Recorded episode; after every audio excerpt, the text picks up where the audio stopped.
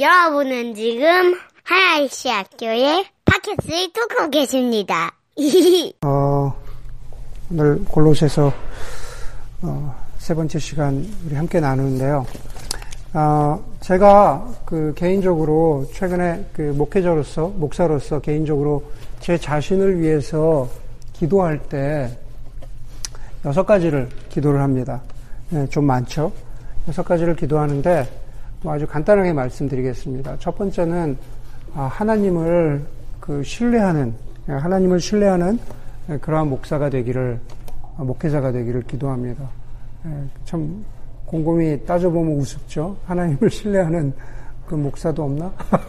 네, 그렇게 생각할 수 있는데 하나님을 신뢰하는 목회자가 되기를 위해서 기도하고, 그리고 두 번째로는 성실한 목회자가 되기를 위해서 기도하고 있습니다. 항상 내가 성실하게 사역해야겠다, 성실하게 살아야겠다라는 그 두 번째를 가지고 기도를 하고 있고, 세 번째로는 사랑이 많은 그런 목회자가 됐으면 좋겠다라는 것을 가지고 기도를 하고 있습니다. 네 번째로는 다 부족하죠. 다 부족한데 특별히 네 번째로는 제가 부족하다고 생각하는 것이 잘 인내할 수 있는, 참고 견디는 인내하는 목회자가 됐으면 좋겠다라는 기도를 제가 합니다. 그래서 그것은 많이 부족하지만 교회를 섬겨나가면서 좀 더 나아질 수 있는 부분들이 아닌가라는 생각을 합니다. 마지막으로 다섯 번째로는 그 지혜와 분별력을 갖는 그러한 목회자가 됐으면 하는 바람으로 열심히 잘 준비하고 가르칠 뿐만 아니라 여러분들이 잘 신앙생활에서 삶 가운데에서 분별력을 가지고 살아가는 그러한 도움을 주는 목회자가 됐으면 하는 바람이 있고, 그리고 마지막 6번째로 이것도 저에게 부족한 건데 겸손한 목회자가 됐으면 좋겠다라는 바람을 가지고 기도를 하고 있습니다. 지금 현재로는 거기에 더 추가될지 어떤 것들은 제 삶의 체화가 되고 제 삶에 너무 자연스럽게 녹아져서 어떤 것들은 나중에 기도 제목에서 빠지게 될지 모르겠지만 지금은 이 6가지가 제가 꼭 기도해야 되는 것이라고 생각하고 매일의 기도에서 빠지지 않고 기도하는 것입니다. 다시 말해서 제가 목회자로 저를 부르신 그 부르심에 합당하게 살아가는 삶에서 꼭 있어야 되는 기도 제목이라고 생각한다라는 거죠. 여러분들 어떠십니까? 여러분들 기도하시죠? 여러분들 기도하시는데 여러분들의 삶 가운데에서 가정이나 직장이나 자녀나 부모님이나 여러 가지 여러분들 기도 제목이 있을 겁니다. 여러분들 그러한 일상에 매일매일 닥치고 간절히 바라고 응답되기를 바라는, 소망하는 그러한 기도 제목들이 있으실 터인데, 물론 그러한 것들을 가지고 기도해야 되지만 그런 것들 플러스 여러분 자신을 위해서 무엇을 놓고 기도하십니까? 여러분 자신을 놓고 나는 이런 사람이 되기를 원합니다. 나는 이러한 모습으로 영적으로 성숙해 가기를 원합니다. 자기 자신을 깊이 먼 곳을 바라볼 필요가 없죠. 지금 2017년에 자기를 바라보면 됩니다. 지금 내 자신을 바라보면서 내가 지금 내 자신을 위해서 정말로 내 자신의 영적인 성숙을 위해서 기도해야 되는 게 무엇일까 한번 생각해 보실 수 있기를 바랍니다. 오늘 설교의 제목처럼 저는 오늘 사도 바울의 기도입니다. 사실은 우리 승우 형제가 읽어줬던 이 본문을 보면은 9절에 그렇게 시작하죠. 이렇게 해주시기를 빕니다 라고 말합니다. 기도라는 거예요. 가르침이라기보다는 내가 편지를 쓰긴 했지만 그러나 그것이 내가 여러분들 골로새 교회 교인들을 향한 나의 기도라는 그런 말입니다.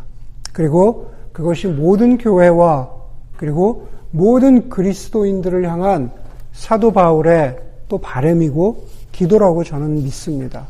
그래서 오늘 사도 바울의 기도를 보면서 정말로 나는 무엇을 위해서 기도해야 하는지를 좀 한번 여러분 생각해 볼 수 있으면 좋겠습니다. 오늘 본문을 보면 짧은 구절인데 크게 두 부분으로 나뉘어져 있습니다. 9절에서 11절까지가 먼저 한 부분이고, 그리고 12절에서 14절까지가 또 다른 한 부분입니다. 그런데 오늘은 먼저 12절과 14절을 보도록 하겠습니다. 왜 그러냐면 12절과 14절이 9절과 11절을 이렇게 떠받치고 있기 때문에 그렇습니다. 우리가 좀 이따 보겠지만은 먼저 9절과 11절을 먼저 보면 그것은 마치 그냥 윤리적인 가르침, 도덕적인 가르침처럼 보이기 때문에 그렇습니다. 다시 말해서 9절과 11절에서 주님께, 하나님께라고 하는 그 구절들을 빼버리면 그냥 9절과 11절은 우리가 어디서나 들을 수 있는 그냥 인생의 교훈 정도로 그냥 그렇게 볼 수 있기 때문이라는 거죠. 그런데 사도 바울의 의도는 그것이 아닙니다. 오히려 사도 바울은 골로새 교인들에게 그리고 저와 여러분들에게 먼저 다시 복음이 어떤 것인가, 복음의 능력이 무엇인가, 복음을 통해서 우리의 삶 가운데 어떤 일이 벌어졌는가라는 것을 먼저 확인시켜주고 그러고 나서 9절, 11절로 가는 겁니다. 그래서 12절과 14절은 사도 바울이 우리에게 말씀하시는 복음을 통해서 여러분들에게 이런 일이 일어났습니다 라는 것을 다시 한번 강조하고 있는 겁니다. 그러고 나서 9절과 11절로 와서 복음으로 변화된 사람의 삶은 이런 모습을 살아갑니다. 이런 것을 놓고 기도해야 합니다. 여러분 이런 것들을 놓고 기도하십시오 라고 그렇게 강조하고 있다라는 거죠. 몇 년 전에 읽은 기사인데 미국의 세대를 구분하는, 제너레이션을 구분하는 그 세대 구분에 따르면은 이제 X 제너레이션들이 부모가 되었습니다. X 제너레이션 몇 년부터인지 아세요? 가물가물 기억나시는 분이 있습니까? 저희 때가 막 X 제너레이션, 베이비 부머, 그 다음에 밀레니엄 제너레이션 그런 얘기를 많이 해서 제가 어렴풋이 기억이 나는데 믿거나 말거나 X 제너레이션은 굉장히 젊은 것 같죠. 제가 기억하기로는 1964년부터가 네, 1964년부터 80년인가 70년대 말까지인가가 네, 우리 X 제너레이션이라고 포함됩니다. 그래서 여기하고 여기 이렇게 다 우리 같은 제너레이션으로 네, 영근 형제 같은 우리 같은 제너레이션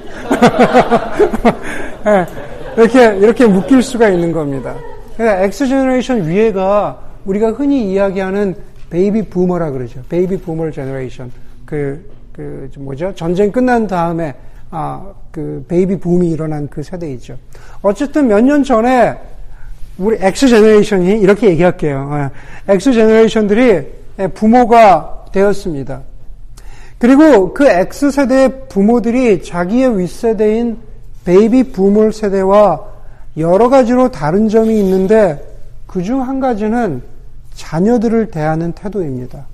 예, 자녀들을 대하는데 무엇이 자녀들을 대하느냐. 물론 미국적인 통계이긴 하지만 미국에서 흔히 여러분들 잘 아시는 대로 미국 부모와 자녀들은 굉장히 이렇게 독립적이잖아요. 아이들이 대학을 가거나 혹은 대학을 졸업하면은 부모의 재력이나 부모의 능력에 상관없이 자녀들은 자기의 삶을 스스로 꾸려가는 것을 부모들도 당연시하고 그리고 자녀들도 당연시했습니다.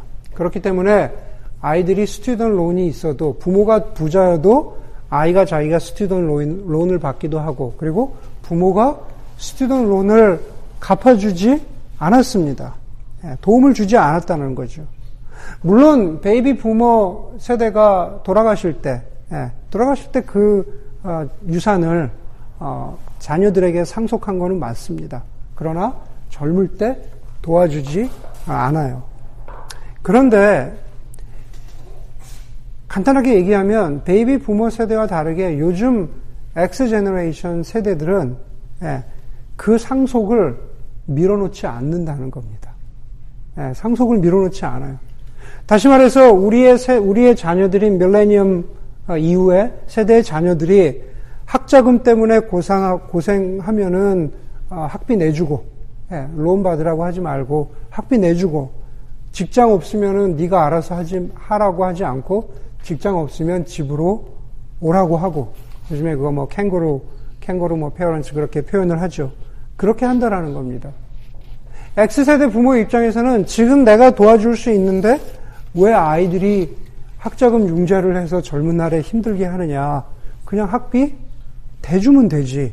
라는 게 요즘 X 제너레이션 부모들의 성향이라는 것을 읽은 적이 있습니다. 여러분들은 어떠세요? 여러분들이 부모라면 어떻게 하시겠습니까? 한번 생각해 볼 수 있기를 바랍니다.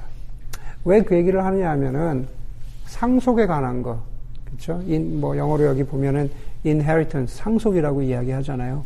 상속에 관한 것을 말씀드리려고 하는 겁니다. 오늘 12절에 보면은 한번 볼까요? 그럼 그리하여 성도들이 받을 상속의 몫을 차지할 자격을 여러분에게 주신 아버지께 여러분이 감사를 드리게 되기를 우리는 바랍니다. 라고 말합니다. 예. 여러분에게 주실이라고 이야기하지 않고 이미 받을 상속의 몫을, 상속의 몫을 차지할 자격이라고 되어 있는데 그것은 자격이기도 하고 이미 그 몫을 받았다는 뜻이기도 합니다. 이미 그 상속을 여러분에게 주신 아버지로 인해서 감사하기를 바랍니다. 이미 상속받았다는 거죠. 상속이 미래형이 아니라 이미 현재형, 내가 지금 누리고 있다라는 겁니다. 앞으로 인생 경험을 하고 너희가 나에게 잘하면 내가 상속을 줄지 안 줄지를 결정하시는 하나님이 아니라 이미 우리에게 주셨다. 이미 완결되었다. 이미 종료되었다라는 말을 하는 겁니다. 그리고 하나님 아버지께서 주신, 이미 주셨다라고 했는데 그 주신 상속의 내용이 뭡니까? 뭘 받았습니까? 뭘 받았어요? 13절에 보니까는 이렇게 말하죠. 그 상속이 자기의 사랑하는 아들의 나라로 옮기게 된 것입니다. 라고 말하고 있고 14절에 그 아들 안에서 구속, 곧 죄사함을 받은 것이라고 그렇게 말하고 있죠. 그게 우리가 이미 받은 상속의 내용이에요. 우리가 리뎀션, 구속을 받았고 우리가 사랑하는 아들의 나라, 다시 말해서 하나님의 아들 대신 예수 그리스도의 나라로 옮기워진 것, 그런 과정에 있는 게 아니라 우리가 옮기워진 게 상속의 내용이라는 겁니다. 여러분, 우리가 리딤이라는 단어 잘 알지 않습니까? 코카콜라 캔을 리사이클 센터에 갖다 주면 얼마 줍니까? 발로 꽉 찌그러뜨려서 갖다 주면 얼마 줘요? 5센트 주죠? 5센트 줍니다. 유리로 된 우유병을 또 어디 마켓에 갖다 주면 또 거기에 따라서 돈을 쳐줍니다. Redeem value죠. 갖다 주는 만큼 우리에게 거기에 맞는 돈을 주는 겁니다. 바로 구속이라는 단어가 우리가 굉장히 신학적이고 영적인 단어로 보지만은 구속, redemption이라는 단어가 바로 그 뜻입니다. 예수의 몸을 십자가에서 주었더니, 그렇죠? 예수 그리스도의 몸을 십자가에서 죽으시고 우리를 위해서 주셔서 죄의 나라에서 우리를 건져내 오셨다. 그것이 바로 구속입니다. 예수를 페이하고 예수를 드리고 그리고 이것을 가져왔다. 그 이것은 누굽니까? 바로 우리죠, 우리. 우리를 가져온 겁니다. 우리를 구원의 나라로 가져온 것. 예수의 십자가에서 죽으심은 우리 모두를 그렇게 리딤하실 만큼 그 정도의 가치가 있어서 병학 형제나 지우자매나 우리 모두를 다시 사온 겁니다. 다시 사왔다라는 것을 죄사함을 받았다. 다시 사온 것을 죄의 권세에서 어디로요? 하나님의 아들 예수 그리스도의 나라로 우리를 옮기셨다라고 그렇게 말하는 겁니다. 그게 바로 13절, 14절의 내용이죠. 그리고 그것이 바로 우리가 이미 받은 상속의 몫이에요. 이미 우리가 받았어요. 우리가 다시 페이해 줄 필요도 없고 우리가 그냥 가지고 있는 겁니다. 13절, 바로 우리를 암흑의 권세에서 건져내셔서 자기의 사랑하는 아들의 나라로 옮기셨습니다. 라고 그렇게 말하고 있습니다. 여러분, 우리가 하나님 아버지 그 아들 예수 그리스도의 나라로 옮겼죠. 우리 다시 돌아가지 않습니다. 여러분들이 어떤 상태에 있든지 간에 여러분들 다시 암흑의 권세로 돌아가는 것 아니라는 겁니다. 여러분들이 죄를 졌다고 해서 다시 암흑의 권세로 갔다가 그렇다가 다시 아들의 나라의 권세로 왔다가 그렇게 왔다 갔다 하는 게 아니다라는 겁니다. 여러분들의 영적인 영역, 영적인 테리토리는 여기 아들의 나라에 계속 있다라는 거예요. 어떻게 해요? 십자가의 죽으심으로 말미암아서 우리를 사와서 옮기셨기 때문에 우리 그대로 있다라는 겁니다. 2장에 가면 보겠지만은 골로새서 2장 14절에 보면은 이렇게 얘기하고 있어요. 하나님께서 우리에게 불리한 조문들이 들어있는 빈문서를 지워버리시고 그것을 십자가에 못 박으셔서 우리 가운데서 제거해버리셨다 그래요. 여러분, 우리가 아들의 나라로 옮겼지만 우리를 힘들게 하는 게 뭡니까? 충우 형제가 하나님의 뜻대로 살지 못했어. 죄졌어. 문서가 있는 거예요. 그래, 충우야, 너 이거 봐. 이거 봐. 너 죄졌어. 너 죄값을 치러야지. 죄졌으면 티켓값 내야지. 그런데 2장 14절을 사는 게 뭐예요? 우리에게 불리한 조문들이 있는 빈 문서를 이미 지워버리시고 십자가에서 없애버리셨다라는 거예요. 이해가 되세요? 이해가 되시죠? 아들의 나라로 옮겨진 사람들은 이미 그 죄에 대한 책임을 묻는 그 문서들까지도, 그것들까지도, 그 율법들까지도 예수님께서 이미 다 없애버리셨다라는 걸 합니다. 그렇게 말하고 있는 겁니다. 그 뒤에 2장 15절에 보면은 더 놀라운 말씀이 있습니다. 우리가 누리게 되는 영적인 권세에 대해서 더 놀라운 말씀이 있어요. 빈문서를 없애버리셨을 뿐만 아니라 모든 통치자들과 권력자들의 무장을 해제시키셨습니다. 모든 통치자들과 권력자들의 무장을 해제시키셨습니다. 여러분, 미국에 사는 우리가 가장 맞닥뜨리기 싫어하는 통치자가 누굽니까? 아마 여러분들, 저나 여러분들이나 좀 사실은 그걸 확 느끼지 못하지만 비즈니스 하시는 분들은 가장 맞닥뜨리기 싫어하는 통치자는 이제 엉클쌤이죠. IRS죠. IRS. IRS가 어디서 나오면 여러분 어떻게 되겠습니까? 그냥 막 싫잖아요. 싫잖아요. 그래서 나와가지고 우리 지준 형제한테 올해 생각지도 않은 세금 3만 불 팍 때리면 지금 어떡하겠습니까? 힘든 거죠. 힘든 거죠. 그런데 여기 보세요. 여러분들이 지은 죄에 대한 책임, 페이해야 될 텍스, 죄값을 치러야 하는 그것, 그것을 그렇게 강요하는 통치자들과 권세자들까지도 하나님께서 무장 해제해버리셨다. 우리를 붙잡고 있는 죄의 권세, 우리로 하여금 죄책감이 들게 하고, 우리로 하여금 나는 하나님의 자녀가 아니야. 나는 내가 이런 모습으로 무슨 하나님의 자녀라고 살아가나라고 하는 나를 끝까지 이렇게 붙잡고 있는 그 어떤 영적인 어둠의 권세, 죄의 권세, 그것들도 하나님께서 무장 해제시키셨다. 그게 바로 복음의 능력이라는 겁니다. 그게 바로 우리가 이미 상속받은 거라는 겁니다.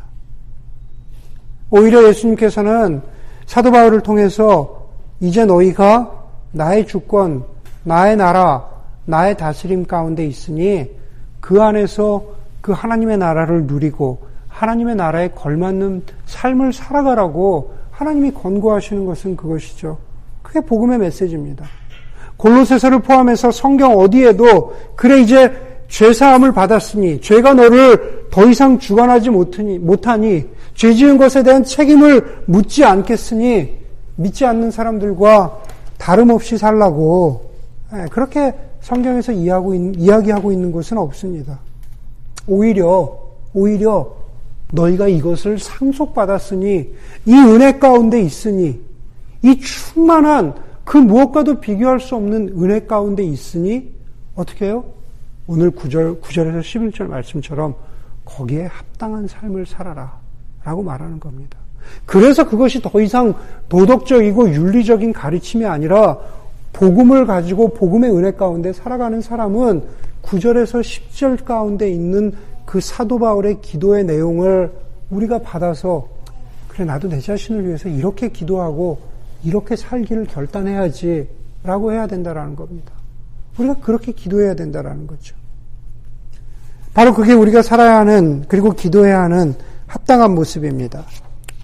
우리가 살아야 하는 합당한 그리스도 안에 있는 그 사람의 모습을 우리가 지난주에 제가 믿음과 사랑과 소망 가운데 있는 그러한 사람이라고 말씀을 드렸습니다. 오늘은 사도 바울이 좀 더 표현을 달리해서 9절에서 11절에서 그리스도 안에 있는 사람의 모습을 뭐라고 말합니까? 간단해서 이겁니다. 지혜와 능력이 충만한 사람. 오늘 본문에서 이야기하는 그리스도 안에 있는 사람은 지혜와 능력이 충만한 삶을 기도하고 그렇게 살아라 라고 말하고 있는 겁니다. 9절을 먼저 보겠습니다. 먼저 지혜입니다. 사도 바울이 골로새 교인들을 위해서 기도합니다. 우리는 하나님께서 여러분에게 모든 신령한 지혜와 총명으로 하나님의 뜻을 아는 지식을 채워주시기를 빕니다 라고 말합니다. 여러분 역대상 22장에 구약으로 가서 역대상 22장에 보면은 아버지 다윗 왕이 아들 솔로몬 왕을 위해서 기도할 때 이렇게 기도합니다. 역대상 22장에 아마 12절일 겁니다. 부디 주님께서 너에게 지혜와 판단력을 주셔서 내가 주 하나님의 율법을 잘 지키며 이스라엘을 잘 다스릴 수 있도록 해주시기를 바란다 라고 그렇게 기도합니다. 아버지가 아들을 위해서 하는 기도입니다. 우리가 잘 아는 대로 통일왕국을 다스리던 솔로몬에게는 여러 가지 성경의 이야기도 있지만 자기가 다스림 가운데 여러 가지로 닥쳐했던 여러 가지 어려운 문제들이 있습니다. 해결해야 되는 문제들이 있었죠. 왕으로서 지혜를 발휘해야 했습니다. 그래서 아버지는 아들을 위해서 하나님의 말씀으로 하나님의 지혜 가운데 이렇게 다스리기를 바란다라고 기도했던 거죠. 사실 오늘 본문 가운데 나오는 지혜나 총명 혹은 판단력, 분별력은 동서고금을 막론하고 저나 여러분들 우리 모두가 원하는 것입니다. 우리는 지혜와 판단력을 얻기 위해서 처세술에 관한 책을 얻기도 하고 인간관계에 관한 책을 얻기도 하고 컨설팅에 관한 책을 사서 읽기도 하고 또 경우에 따라서는 컨퍼런스에 참석하기도 합니다. 내가 가진 지혜나 내가 가진 판단력을 믿을 수가 없어서 시간당 200불을 주고 상담가를 만나기도 하고 또 어떤 사람은 비즈니스에 따라서는 컨설턴트를 만나기도 하고 정말 너무 돈이 많다면 내가 지혜를 얻기 위해서 워런 버핏하고 점심을 먹기도 합니다. 너무 돈이 많다면 지혜를 얻기 위해서 그러기도 합니다. 여러분 그런데 제가 오늘 본문을 통해서 다윗 왕이 솔로몬 왕을 위해서 기도했던 것처럼 똑같은 말씀을 여러분들에게 드리고 싶습니다. 정말로 우리가 지혜와 총명, 분별력과 판단력을 찾는 그 근원은 바로 하나님의 지식이라는 거죠. 하나님의 지식입니다. 여러분, 우리 스스로에게 이렇게 기도하고 이렇게 질문하고 우리 스스로를 위해서 이렇게 기도해야 됩니다. 주님, 정말 나도 솔로몬처럼 매일 닥치는 인생의 여러 가지 어떤 굴곡들, 어떤 이슈들, 문제들 앞에서 정말 내가 하나님께 묻고 하나님께 배우기를 바라고 있습니까? 나는 그런 기도를 주님 앞에 하고 있습니까? 하나님 이전에 다른 곳에서 내가 지혜와 판단력, 분별력을 얻기를 위해서 기도하고 있습니까? 한번 여러분들 스스로에게 한번 물어볼 수 있기를 바랍니다. 내가 정말로 하나님으로부터 지혜와 분별력을 얻기 위해서 그것을 바라고 기도하고 있다는 것을 어떻게 알 수 있습니까? 저는 이렇게 생각합니다. 여러분들이 정말로 우리가 사랑하는 누군가가 하나님의 지혜와 하나님의 분별력으로 채워지기를 바라면서 기도하고 있는가? 한번 여러분 물어보십시오. 다시 말해서 이 가운데 3분의 2가량은 다 자녀들이 있는데, 여러분들 자녀들을 위해서 기도할 때 여러분들 자녀들을 위해서 무엇을 기도하십니까? 여러분 자녀들을 위해서 뭘 기도하세요? 여러분 자녀들이 무슨 아직 어리지만 성공하기를 위해서, 무슨 뭐 어디 좋은 대학에 가기를 위해서, 뭐 안정된 삶을 살기 위해서 그것을 먼저 기도하십니까?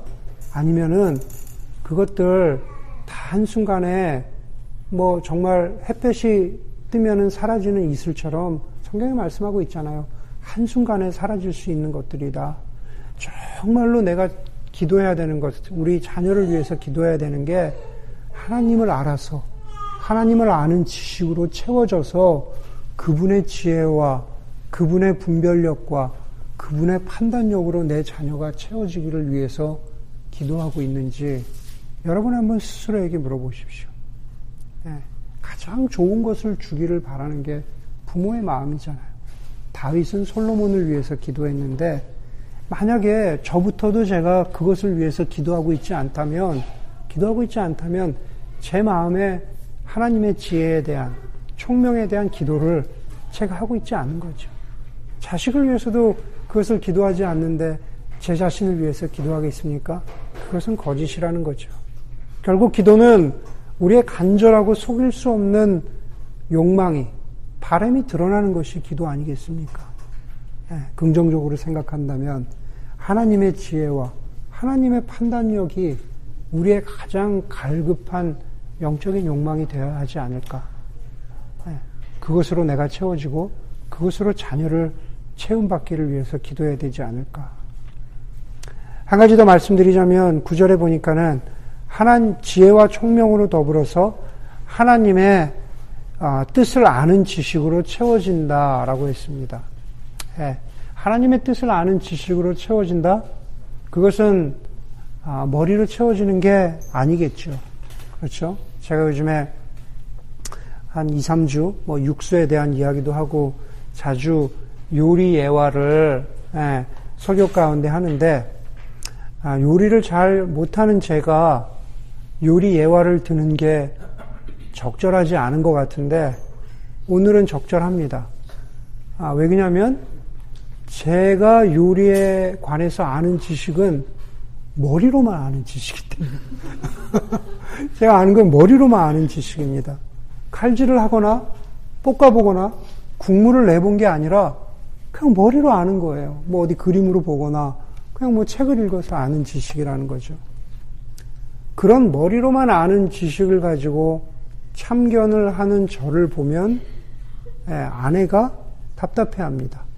그렇죠? 여보, 이 양념과 이 재료가 어떻게 어울리지? 별로 맛이 없을 것 같은데?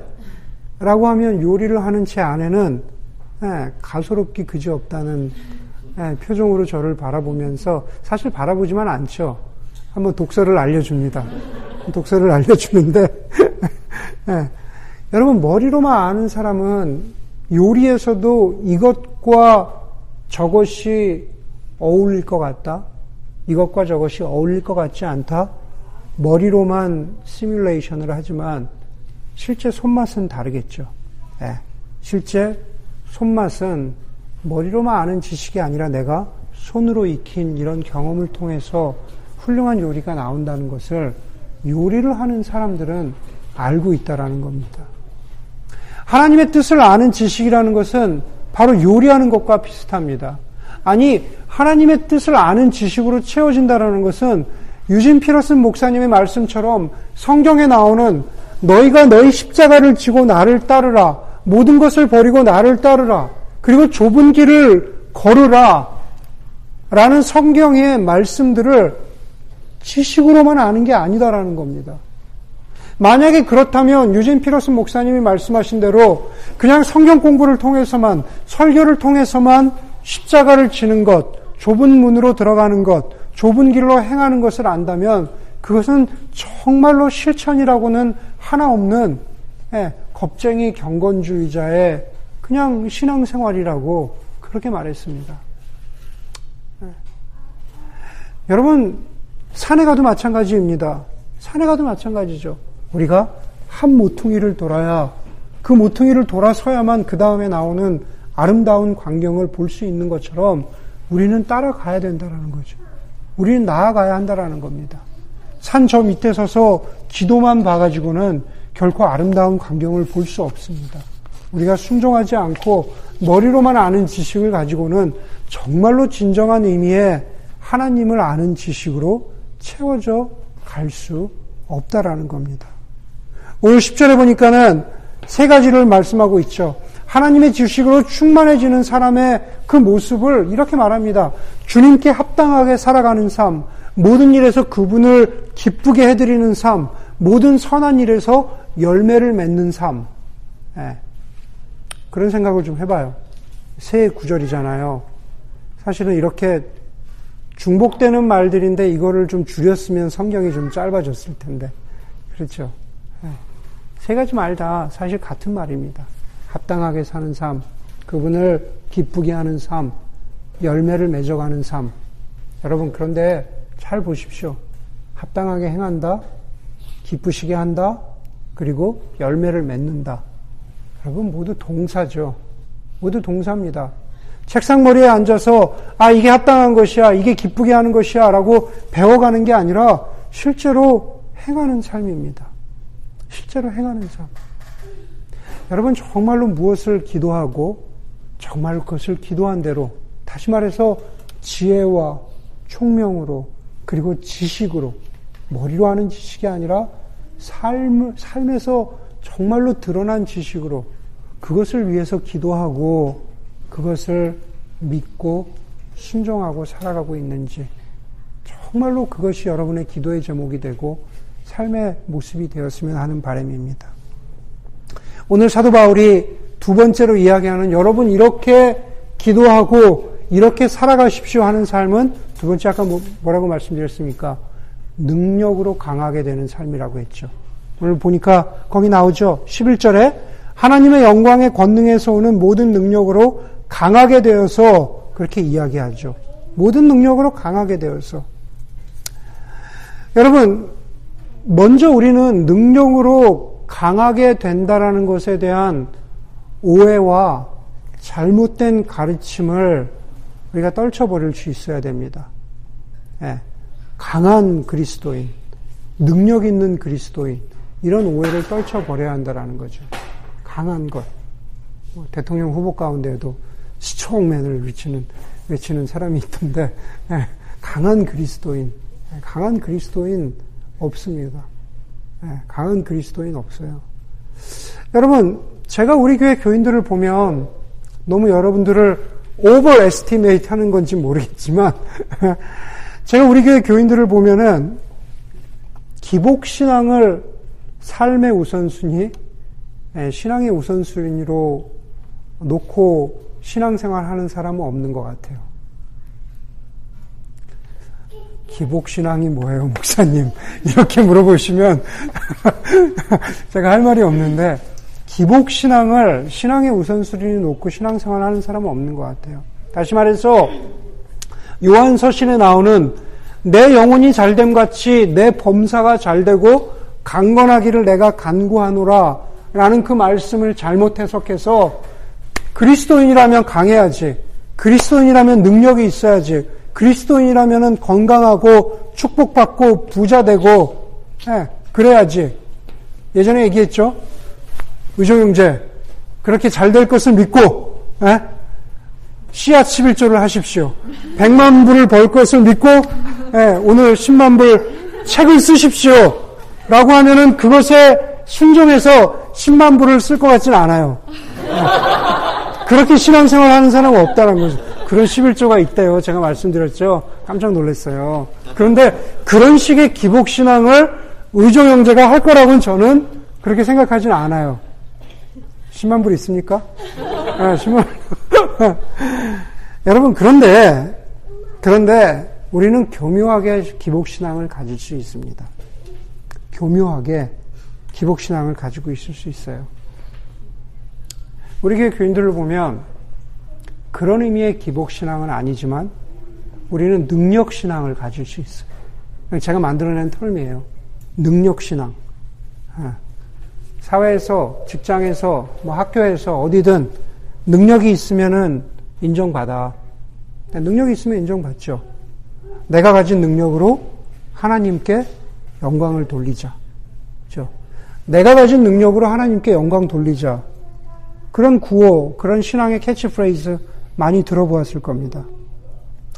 여러분, 우리가 우리의 삶의 자리에서 오해하지 말고 들어야 되는 것은, 우리가 우리의 삶의 자리에서 최선을 다하자는 것과 능력을 키워서 하나님께 영광을 돌리자라고 하는 것은 좀 다른 얘기입니다.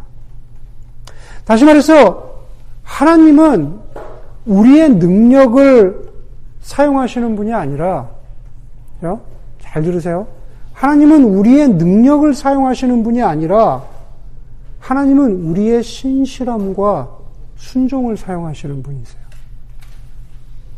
능력이 있고 없고를 떠나서 하나님은 여러분들, 저와 여러분들의 신실함과 순종을 사용하시는 분이지 여러분들의 대단함, 여러분들의 능력을 사용하시는 분이 아닙니다. 능력이 있으신 분은 하나님이지 우리가 아닙니다. 능력이 있으신 분은 하나님이지 우리가 아니에요. 능력은 하나님께 있습니다. 힘은 하나님께 있습니다. 여러분, 능력으로 하나님께 영광을 돌려야 했다면 예수님께서도 마귀에게서 시험 받으실 때 능력으로 돌을 떡덩이가 되게 하셔야겠죠. 능력으로 높은 성전에서 뛰어내려도 하나도 다치지 않는, 소위 요즘 말로 얘기하면 신공을 발휘하셔야겠죠. 그런데 예수님께서 그렇게 하지 않으셨습니다.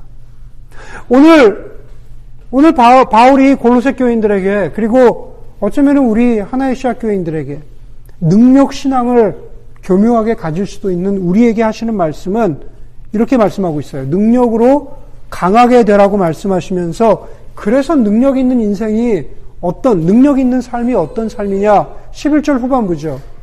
보세요. 하나님의 영광의 권능에서 오는 모든 능력으로 강하게 되었는데 그 강하게 된 삶은 기쁨으로 끝까지 참고 견디기를 바랍니다. 라고 말합니다. 여러분, 능력 있는 그리스도인의 삶이란 기쁨으로 참고 견디는 삶이 능력 있는 삶입니다. 능력 있는 삶이란. 사도 바울이 이미 빌립보서 말씀을 통해서 보여주었잖아요. 내가 풍부에 처해 본 적도 있고, 내가 능력이 있어 본 적도 있고, 내가 대단히 풍요로운 삶을 살아본 적도 있고, 내 지식으로 내가 인정받는 삶을 살아본 적도 있고, 그것을 사도 바울이 내가 풍부함에 처해봤다라는 거죠. 내가 능력 있는 인생이었다라고 말하는 거죠. 그런데 사도 바울이 또 뭐라고 말합니까? 내가 빈곤한 가운데 처해본 적도 있다. 무슨 얘기예요? 내가 능력이라고는 하나도 없는, 내가 정말 가진 게 아무것도 없는 그런 것 같은 처지에 내가 있어 본 적도 있다. 그러나 그런 세속의 능력, 위치, 잘남, 이런 것들과 상관없이 사도 바울이 믿고 가르친 게 무엇입니까? 내게 능력 주시는 자 안에서. 능력이 누구에게 있어요? 하나님께 있잖아요. 능력 있으신 하나님 그 안에서 내가 순종하고 신뢰하는 삶을 살아가는 것, 그게 바로 내게 능력 주시는 자 안에서 내가 모든 것을 할 수 있다의 의미입니다. 내가 모든 것을 할 수 있다라는 것은 그걸로 뭘 드러내는 게 아니라 내가 견디는 삶을 살 수 있다라고 하는 것이, 그것이 바로 사도 바울의 내게 능력 주시는 자 안에서 내가 모든 것을 할 수 있다라는 그 삶의 모습인 거죠. 여러분, 어떤 경우에는 내가 할 수 있지만 하지 않는 것도 능력입니다. 내가 무엇인가 할 수 있고, 내가 무엇인가 누릴 수 있고, 내가 뭔가 할 수 있지만 하지 않는 것도 능력입니다. 이 세상에 있으나, 예수님의 말씀처럼 요한복음 17장에 이 세상에 있으나 이 세상에 속하지 않는 것이라고 했죠. 능력과 관련돼서는 이 세상에서 누구나 다 그렇게 하지만 이 세상에 속하지 않는 것, 그렇게 하지 않는 것도 능력이라는 겁니다. 그렇게 하지 않는 것도 능력이라는 겁니다. 뽐내고 드러낼 수 있지만 그것을 절제하고 자제하는 것도 능력이라고 말합니다. 그건 제 이야기가 아니라 고린도후서 6장 4절에서 사도 바울이 이렇게 말합니다. 우리는 무슨 일에나 하나님의 일꾼답게 처신합니다. 우리는 무슨 일에나 하나님의 자녀답게 처신하고 살아가는데 곧바로 이어서 뭐라고 말하냐면은 우리는 많이 참습니다. 우리는 많이 참습니다. 우리가 하나님의 자녀대로 살아가는 것이 어떤 경우에는 하나님의 자녀처럼 능력을 드러내는 삶이 많은 경우에는 그냥 참는 게 능력이라는 것, 드러내지 않는 게 능력이라는 것, 할 수 있으나 하지 않는 게 능력이라는 것을 오늘 성경이 말하고 있는 거죠. 나로 하여금 강하게 하셔서 참고 견디기를 원합니다. 잘 알려진 기독교 사상가인 자크 엘룰이 했다는 가장 유명한 말, Think globally, act locally. 그렇죠? 아마 그 말 많이 들어보셨죠? 근데 그 이야기를 자크 엘룰이 했다 그래요. 우리 교회 자크 앨룰 전문가 맞습니까? 몰라요? 전문가 아닌 걸로. 네, 자크 앨룰이 했다 그래요. Think globally, act locally. 저는 그것을 능력과 연결지어서 하나님 나라를 살아가고 하나님 나라가 완성되는 큰 꿈을 그리고 살아가는 사람. Think globally, spiritually. 하나님 나라의 큰 꿈을 그리면서 살아가는 사람은 그 큰 꿈에만 그냥 매달려서 그냥 살아가는 게 아니라 어떻게 해요? Act locally. 자신의 삶 가운데에서 정말로 하나님의 지혜와 총명과 분별력으로 채워져서 능력을 행하는 삶은 정말로 참고 인내하고 견디는 삶을 살아가는 게 그것이 바로 어쩌면 우리가 영적으로 act, locally. 그렇게 살아가는 삶이라고 저는 그렇게 믿습니다. 설교를 마치겠습니다. 여러분 무엇을 위해서 기도하십니까? 하나님의 지혜와 총명과 그리고 참 하나님이 우리에게 바라시는 그 능력의 삶. 할 수 있는 것을 하지 않고 인내하고 견디는 그러한 능력의 삶을 위해서 기도하고 살아가는 그러한 영적 성숙의 삶이 되기를 간절히 소망합니다. 함께 기도하겠습니다.